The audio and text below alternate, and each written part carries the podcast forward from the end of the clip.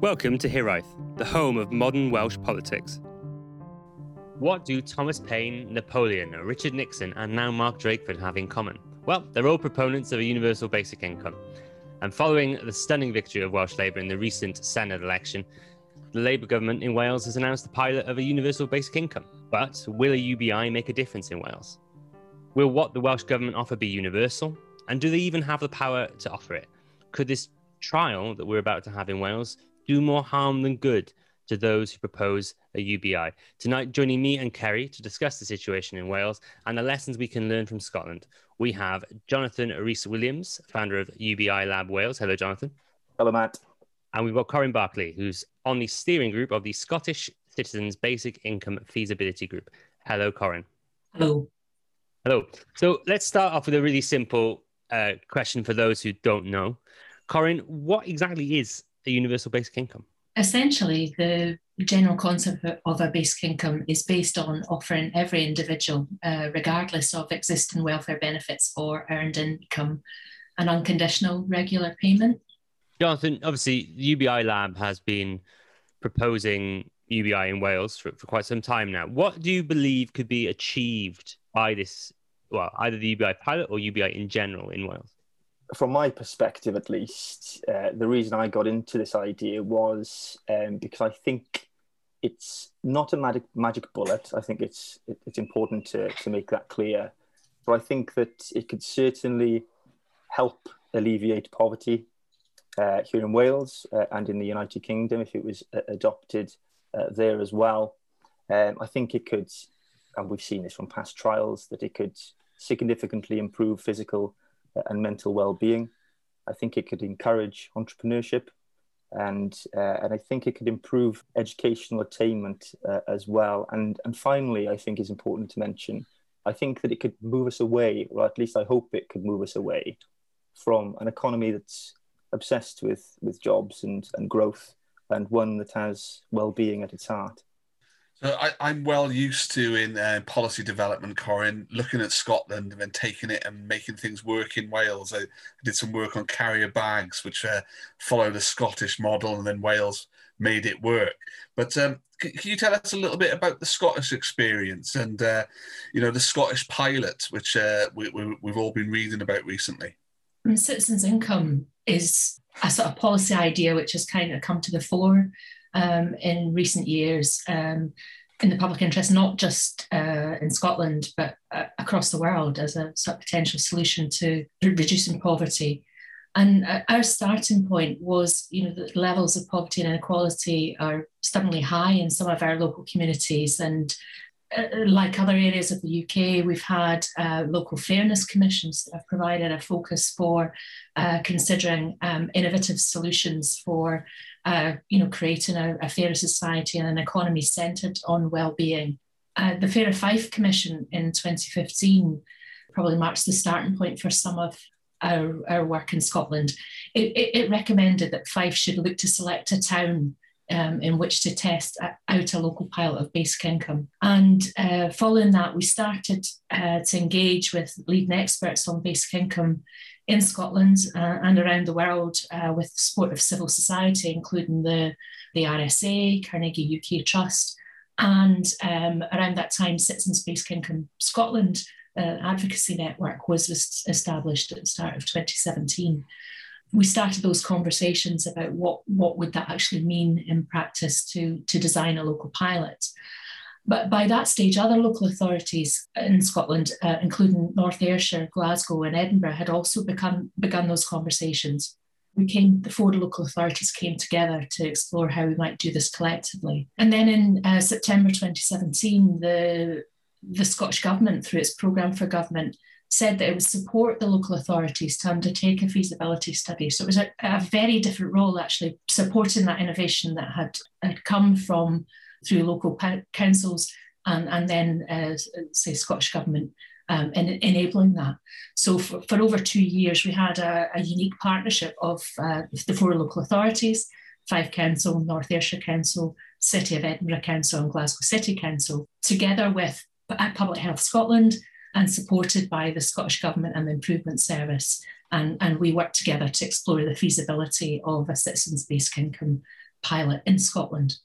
Thanks for that. I, I don't know where we are in Wales, Jonathan, with a lot of this. Have we had anything to set us up like that kind of commission, or has the announcement from Welsh Government really taken you by surprise as it as it has others? Yes, it's definitely taken me by surprise how quickly. I mean, you know, when we started the lab back uh, in the summer of, of last year, I think that if you had told me that the Welsh government would announce a pilot in 12 months' time, I would have probably laughed at you, to be honest. You know, it was a, it was a long term ambition. And I think, you know, there's clearly been work done on this. And, and, and of course, it's very helpful, of course, that Scotland uh, uh, have done a lot of work because there's a lot of parallels there with us, uh, with Scotland. But uh, the Future Generations Commissioner has, has collaborated with Autonomy uh, and they've drafted a report and um, you know, we had some input in that. Uh, but I think that, well, at least I hope that uh, now that we've made this announcement, that Welsh Government will start to engage with groups like ourselves, for example, uh, in order to have some input so that they have people, not just policymakers in government, for example, but people on the ground who, who really care about this uh, are having some sort of input uh, into it. So um, I think it's pretty fresh um, and it's quite exciting. And yeah, we'll, we'll see what happens now uh, with obviously the announcement. Have you got any thoughts on what Welsh Government are proposing at this stage? Well, th- there's been some murmurs, haven't there, that it's going to be uh, aimed at carers. And I think it's it's important to make clear that any pilot is, is a win as far as we're concerned, because I think that you can learn from it. But if that's what they intend on doing, at least, I think there are dangers with that having a, a particular cohort of people because you know you're not going to get the evidence that, that you want from that. At least, you know, if for example, you know, care leavers, for example, I think that you know there's a lot of support that people coming out of care need, and I think that perhaps just giving them an income won't necessarily solve uh, some of the problems that they're experiencing, or, or, I imagine a lot of the problems they're experiencing. So I think that there is a danger that, of course, if you do that and, and you don't quite get the results that you want from it, or, or at least we would hope if we had a substantive pilot, then it could do more damage than good. Um, and of course, we've come such a long way in such a short space of time that I think it, it would be quite a travesty, really, if, if it set us back and, and, and destroyed the idea. You know. What details do we have about about the Welsh Government pilot? Do we have any sort of information about what sort of amount this will be at? Because I mean, recent research by the Citizens Advice Bureau is suggesting for a UBI to be an adequate basic income, it needs to be around eleven thousand pounds per person per year. The Welsh Government can afford that amount of money, could it? So, what, what are they proposing in terms of this trial? From what I've seen, there's nothing on on the amount uh, thus far. You know, it's it's been it's just simply been Mark Drakeford has announced that he's going to run a pilot, and, and Jane Hutt is, is going to be responsible for that. It's going to be part of a brief. In terms of amounts, I don't know, but the, the, you know it does have to be good amount, uh, and there are arguments. There are uh, experts like you know Guy Standing that will say, well, any figure is a start, and you know if if that figure, for example shows positive results, or at least has some positive results, then there's the argument then to increase it. And I think I probably agree that, you know, if we, we get something, it's a start. But I certainly, you know, if you were asking me, it would have to be an adequate amount. Yeah, so there's not been anything as of yet uh, about how much. And I think that, you know, obviously we're all very keen to to learn what that would be. Corin, in, in your work, did was there any sort of discussion about what an adequate amount for a basic income would be? Yes, I mean, as part of our model uh, in the report that we set out in June 2020, it proposes two payment levels for piloting. First is a, a lower payment in line with current benefit provision, so it'd be possible to test the impact of the removal of conditionality. And the second would be a higher payment aligned to the Joseph Rowntree Foundation's minimum income standard. So, one of the discussions we're having at the moment is whether, in fact, Wales and the Welsh Government have the power to do this. In the Scottish experience, was it found that the Scottish government had sufficient levers and powers to actually implement a, a full UBI? So we launched a, report in um, June 2020, uh, and it sets out some of the most detailed and comprehensive research into a citizens' basic income pilot available um, anywhere in, in the UK. Alongside that, we commissioned uh, research exploring uh, potential benefit interactions, and economic modelling of the potential impacts of um, a Scotland wide um, CBI. We also look to learn from pilots in countries with uh, similarly developed uh, social security systems. So we look particularly at Finland, the Netherlands, and Ontario in terms of what we could learn in designing local pilots in Scotland. Through our report, we've set out a proposition for how local pilots should be trialled in Scotland. And we believe that a well a robust and well-designed pilot would provide an invaluable opportunity to test and evaluate the effects of CBI within the Scottish and wider UK context, and particularly the impacts that CBI would have on poverty. But you, are right in that uh, research concludes that whilst it's desirable to pilot a CBI in Scotland, it's currently not feasible due to substantial challenges associated with institutional arrangements. So, in short, at no one level of government can pilot a CBI without substantive uh, and complex uh, legislative, technical, and delivery changes. So, the stage we're at just now is that how our feasibility study can contribute to wider discussions on society and a wellbeing economy in Scotland and across the UK. John, what do you make of that? Because obviously Wales has a less powerful devolved parliament than Scotland. I mean, we don't have powers uh, over welfare and taxation. Well, we have some taxation powers, but we certainly don't have uh, the same level as Scotland. We don't have powers over welfare, uh, and even if we did, Mark Drakeford has said he is, you know, not keen to to change the welfare and taxation systems we have in Wales. With that in mind, are you are you at all concerned about even though the Welsh government have promised this, they'd be able to implement something like this? I think perhaps that's part of the reason at the moment, at least, that they're looking at care leavers because they might think that you know that they can. It's within their gift to do it with with care leavers, you know. Whereas if you know they wanted a more substantive pilot, then they might not be able to do it. But I think that you know we're very alert to the fact that we don't have the, the powers at this very moment in time in order to to roll out a UBI you know, for people like myself who are campaigning for this, it's in order to get a pilot, we don't necessarily need to devolve all of the powers, all of the taxation powers, all of the benefit powers. What we do need is, is you know, HMRC, DWP to sign off as to um, have the distributive powers uh, in order to, to roll out a pilot. So, for example, we would need the authority from them if we were to have a pilot to say, well, participant number one, if they were on universal credit, we can change that so um, they no longer get the employment means tested benefits and instead they would get this unconditional income instead. So I think it, it's not, the hurdles are not as high as, as some might think they are. It's important now that the likes of you know, Beth Winter has has put out this early day motion, for example, asking you know Westminster to, to allow us to do this. And you know, I think you made an important point actually, Matt, in terms of, um, you know, we have some uh, taxation, uh, income tax powers, and and people say, well, it's it's really unlikely that, that you're going to get the Tories to, to, to allow us to do this in Westminster. But I think the rebuttal to that is that, well, actually, the income tax powers that we were given were under a Tory government. You know, they were in, I think it was 2016 that we were given those taxation powers. So I think that it, it's not beyond the realms of possibility.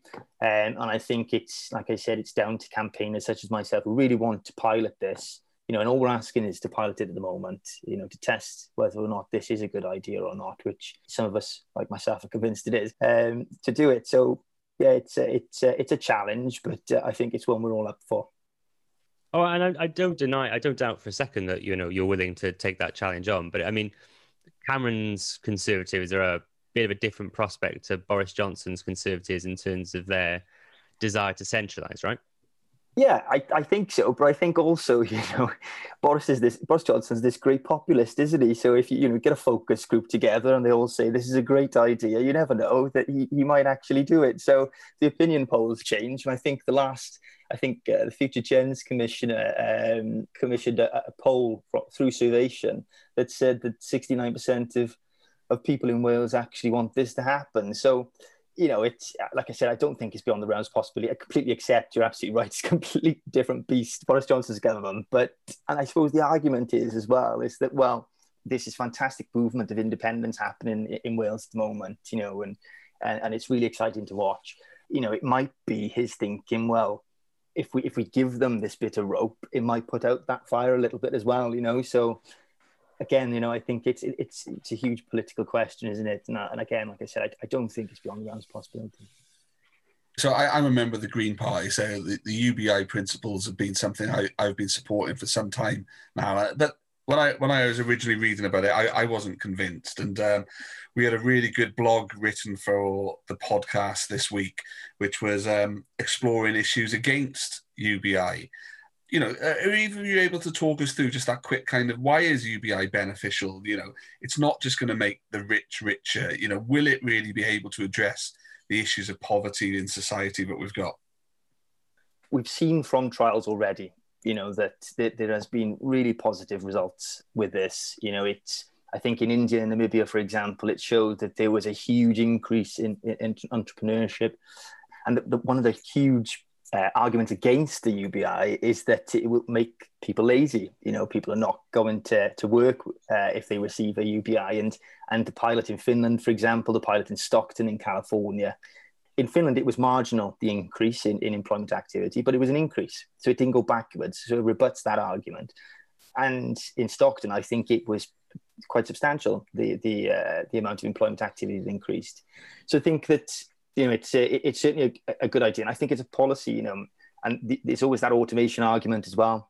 You know, it, it's a, it, it, we're going to need to start thinking about that. Uh, you know, there's a lot of experts in that field that are saying that a lot of jobs, for example, are, are, are going to uh, you know be done by robots and, and that sort of thing and and you know I, I think the arguments against that as well because we, we do sort of adapt don't we you know when technology comes along and, and we adapt but this that certainly um, something that we need to consider. And I think that's why it, it is a policy fit for the 21st century. And I think it's commendable that, and, and the Greens need, you know, a, a huge shout out with this, that they, have been pushing this policy for a long time, you know, and, uh, and, and it's great now that everyone's getting on board. And, you know, I think the Greens need a lot of credit for that. And uh, yeah, so uh, kudos to you, Kerry, and, uh, and the Green Party one of the things Jonathan mentioned there, which has come out in Wales in the recent times, is that the rise in entrepreneurship and um, that th- this kind of payment can have. Was that something which the Scottish report identified?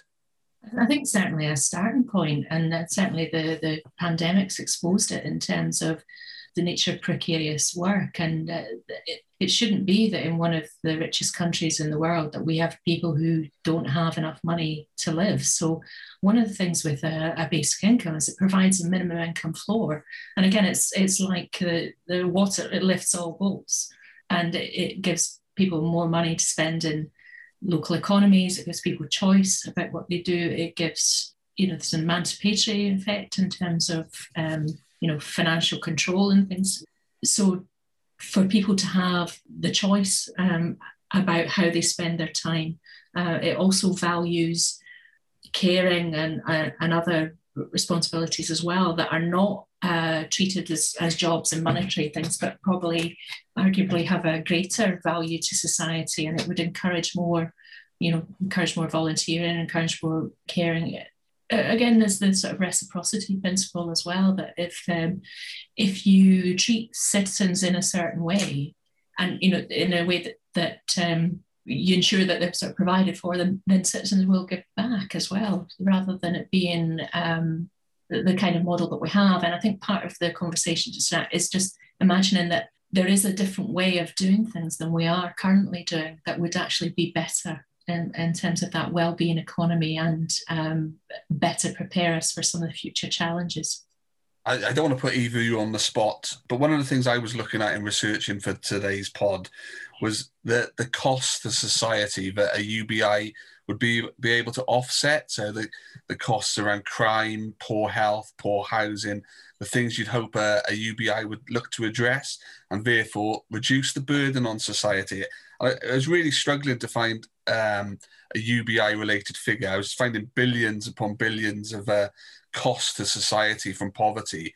Have, have you got any figures you can you can let us have on what this could actually save the government rather than what it's going to cost? Not specifically uh, figures, but just to say that the model that we propose in Scotland is, is a saturation pilot based um, on focusing on our, on a local community and looking at the, those community effects. And uh, the Ontario study gives an example of that, and, and building on Dauphin, um, Manitoba in the in, in the 70s, where they did really good work and then they forgot about the files for 30, 40 years um, before they then actually did the analysis and saw uh, what it had saved in terms of health services and so on. I think the figure at the moment in terms of administering benefits is, is something like seven billion before they give out a penny. You know, so it's a huge amount of money, isn't it? That that, that we're that we're paying out in order to just work out who deserves what. You know, so I think that by having this this UBI, and I think it's worth mentioning that you know to begin with, you, you would still have housing benefit and disability benefit, and, and they would need reform in themselves until you had this universal basic income that, that could cover those costs, for example. But you know, you would do away with a, a significant chunk of that.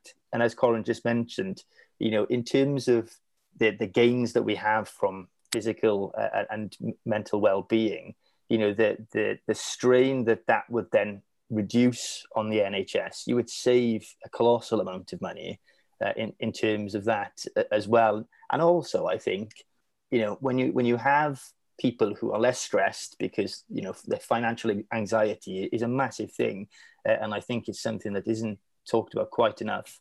And if you have people who are less stressed about whether or not they could put food on the table tomorrow or they could pay their bills, for example, then they're, they're happier, they're healthier, they're going to be more productive people, which will inevitably mean that they're more productive workers as well. And I know that that quite doesn't square with, you know, we're trying to move away this obsessed obsession about jobs and all the rest of it. But at the same time, you know, that, that's going to help the economy.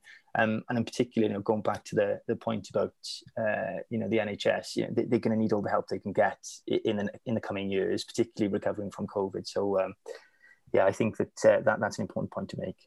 Just to clarify that, John, the seven billion cost of administering welfare that that's UK wide. Please tell me that's not just Wales. Yeah, definitely UK wide. Yeah, Kerry. Yeah, yeah, yeah. no, no, no. Because one of the, one of the things I found this afternoon was that. Um, you know, in Wales, Public Health Wales report on making a difference says that poverty and poor health in Wales, just in the mental health field, costs us 7.2 billion a year. I'm just trying to get that offset in to make yeah. the argument. It, it, the figures are incredible. And just to quickly say that it's incredibly expensive to be poor you buy clothes that are cheaper that don't last very long, for example, which end which you end up having to buy more of. Then, so um, yeah, you know, it's it's like I said, expensive to be poor, so that's important to, to point out as well. Just to add that uh, one in five pounds of public expenditure um, in the UK goes on uh, dealing with the consequences of poverty. So if you uh, alleviate poverty, you can have a very different set of public services by making things universal to say they're, they're cheaper to administer and there's no stigma uh, attached to that sort of means testing and so on. Sorry to be a bit of a grumpy old trade unionist, but I'm going to put that hat on now. To what extent is that seven billion pounds you talk about people's jobs, people who work in administering welfare payments, etc. So, uh, you know, you say it's offset, but are you just saying we're just going to get rid of these people from their jobs? Just to clarify, I'm also a grumpy trade unionist as well, Matt. You know, I'm a GMB member. All the bureaucracy that's involved with with administering benefits, you know, it's not just people and all the rest of it, but there's as well what you need to think. I think what's also considered in that as well is is the errors as well through administering benefits. So, yeah, there, there of course admittedly that if you are trimming this away, then they, they, they, may potentially be well, there will be job losses in, that in that. But I think that it's important then, and it's a responsibility of government to find you know people or those people the opportunity to retrain into different sectors as well. You know, they're all civil servants; they might be able to do something you know somewhere else for example. So there, there is that and it's the same with anything isn't it? You know any sort of advancements and all the rest of it, it, it there's always that worry of job losses. So uh, yeah completely with you on that as a fellow uh, grumpy trade unionist. Ubi lab wales got 25 of the 60 sitting senedd members to sign up to their pledge. But that is you know that's short of a majority right? Mm. are you are you convinced that you would get over that threshold now or are you still worried that it, it may struggle to to get uh, complete political support? Well, I think that you know, we, have got a majority with the progressives, so that's that's what that's important to point out. You know, and it's cross-party, which is good. You know, because uh, it's always good to have these progressive alliances as well. But I think it's important to note that, you know, Mark Drakeford himself has said that he's a fan of the idea, but he didn't sign the pledge. There's 26. You know, behind closed doors, if you were to ask some people in government, for example, um, if they were supportive of the idea, they would tell you yes. But because they're in government, they won't sign a pledge. You know, it's just not what they do. So I think if if you were to tot up the numbers, we'd have quite a, a nice majority in that in that respect. Yeah. Corin, what about the Scottish Parliament? Obviously, we've we've been so focused on whether that had a pro-union or pro-independence majority that we've we've from from Welsh perspectives anyway, we've not asked questions like, is there a majority in favour of of universal basic income in the Scottish Parliament? With the, the sort of recent um, elections, the SNP have the majority of seats, but still it's still a minority. But together with the Greens, then there, there's a that both SNP and the Green Party had a commitment to sort of basic income um, within that, uh, particularly focus on a minimum income guarantee, which might be something that we see more activity around in, in Scotland in the near future in terms of what can be done within um, sort of existing powers. We have, through the process, engaged with um, the cross party group in the Scottish Parliament on basic income basic income is one of those things that actually cuts across parties for different reasons. It appeals to, to, to different parts. But that's been really helpful in terms of raising awareness of the benefits of a basic income um, across the different parties and across different parliamentary portfolios in recent years. In, in our script, Matt tells me that a Dr. John Ball suggests that any scheme that isn't carefully constructed and carefully targeted will fail. And actually, I share those concerns as well. I, I am nervous about what is being announced in Wales, but if it isn't a fully functioning UBI scheme or certainly of a certain level, it, it might really hurt the idea of basic income. Do you share those concerns or are you comfortable?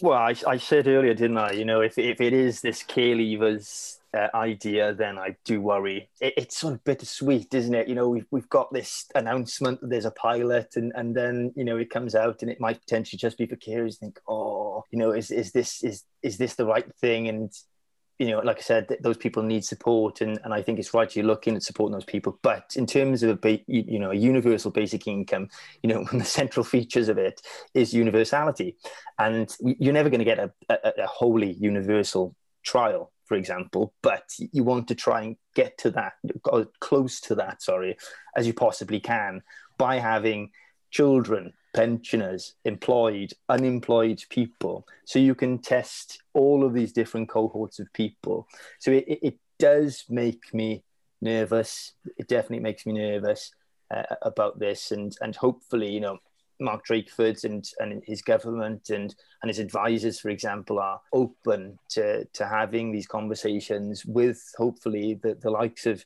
UBI Lab Wales and, and other organizations are, are really pushing the idea as well. You know, I think that it's important that they engage with, with people on the ground, as I mentioned. So um, it does make me nervous, Kerry, I'll, I'll be honest with you. Was that something uh, supporters in Scotland, Basic Income Scotland, Corin, was there that trepidation as well that unless you can do this in the right way, it would be damaging to the to the idea of the the, the scheme? As some basic advocates would say, the devil is in the detail of the schemes within this. So the, the model that we've proposed um, aims to understand the impact of a basic income on poverty, child poverty, and unemployment, as well as health and financial well-being and experience of the social security system. And our models based on our preferred models based on five key principles. That It's universal, it's paid to all, it's unconditional, there's no requirement to search for work, it's individual, it's not paid to households like universal credit, it's periodic, it's paid at regular intervals and it's and it's made as a cash payment. And some of the things um, you know in other parts of the world that sets out as basically don't don't meet all those criteria. So in some ways, the, the model we've set out is sort of as, aspirational to be able to to try and and and fit with those. Um, but say we've taken um, account of things like interaction with benefit system to look at what uh, benefits should be continued along alongside you know, so it's not as if you, you scrapping it completely. It's it's looking at how can we test test this out alongside the, the, the current system that we have to to help point to how we could do things in in the future. It's important to note that if we don't get the pilot right, then it will put the idea back years, decades, potentially completely cripple the idea you know, and and you know when we've been campaigning and and we've come so far, like I said, it will be a travesty. But also, it's important to note that we shouldn't let the perfect be the enemy of the good here. But also, I think Corin said something really important earlier, and I just wanted to touch on it because I've remembered um, that the emancipatory effects of this of a universal basic income are incredibly important. It's one of the central features of it. And I think that what you need to do with a pilot as well is that you need to remove that conditionality of it. So, for example, if you still have, if people on participating in this pilot, for example, are still receiving some means tested benefits as well, then you're not going to get those emancipatory effects because they're still having to meet all these behavioral conditions and jump through hoops in order to get their benefits payments.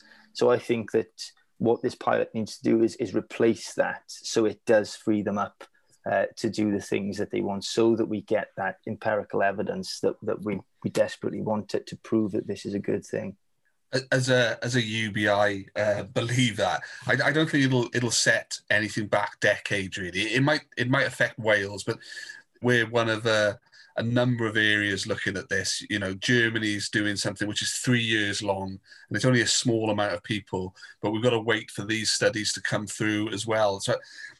I share those concerns, but you know it's not going to set the idea back, even if Wales doesn't do it quite right or anything like that, or if Scotland can't uh, implement it in the way it wants to. But it's definitely a growing movement, and you know, what do you both see as as as the future, not just in our respective countries, but do you see, with your experience of it, of the idea of UBI gaining momentum around the world?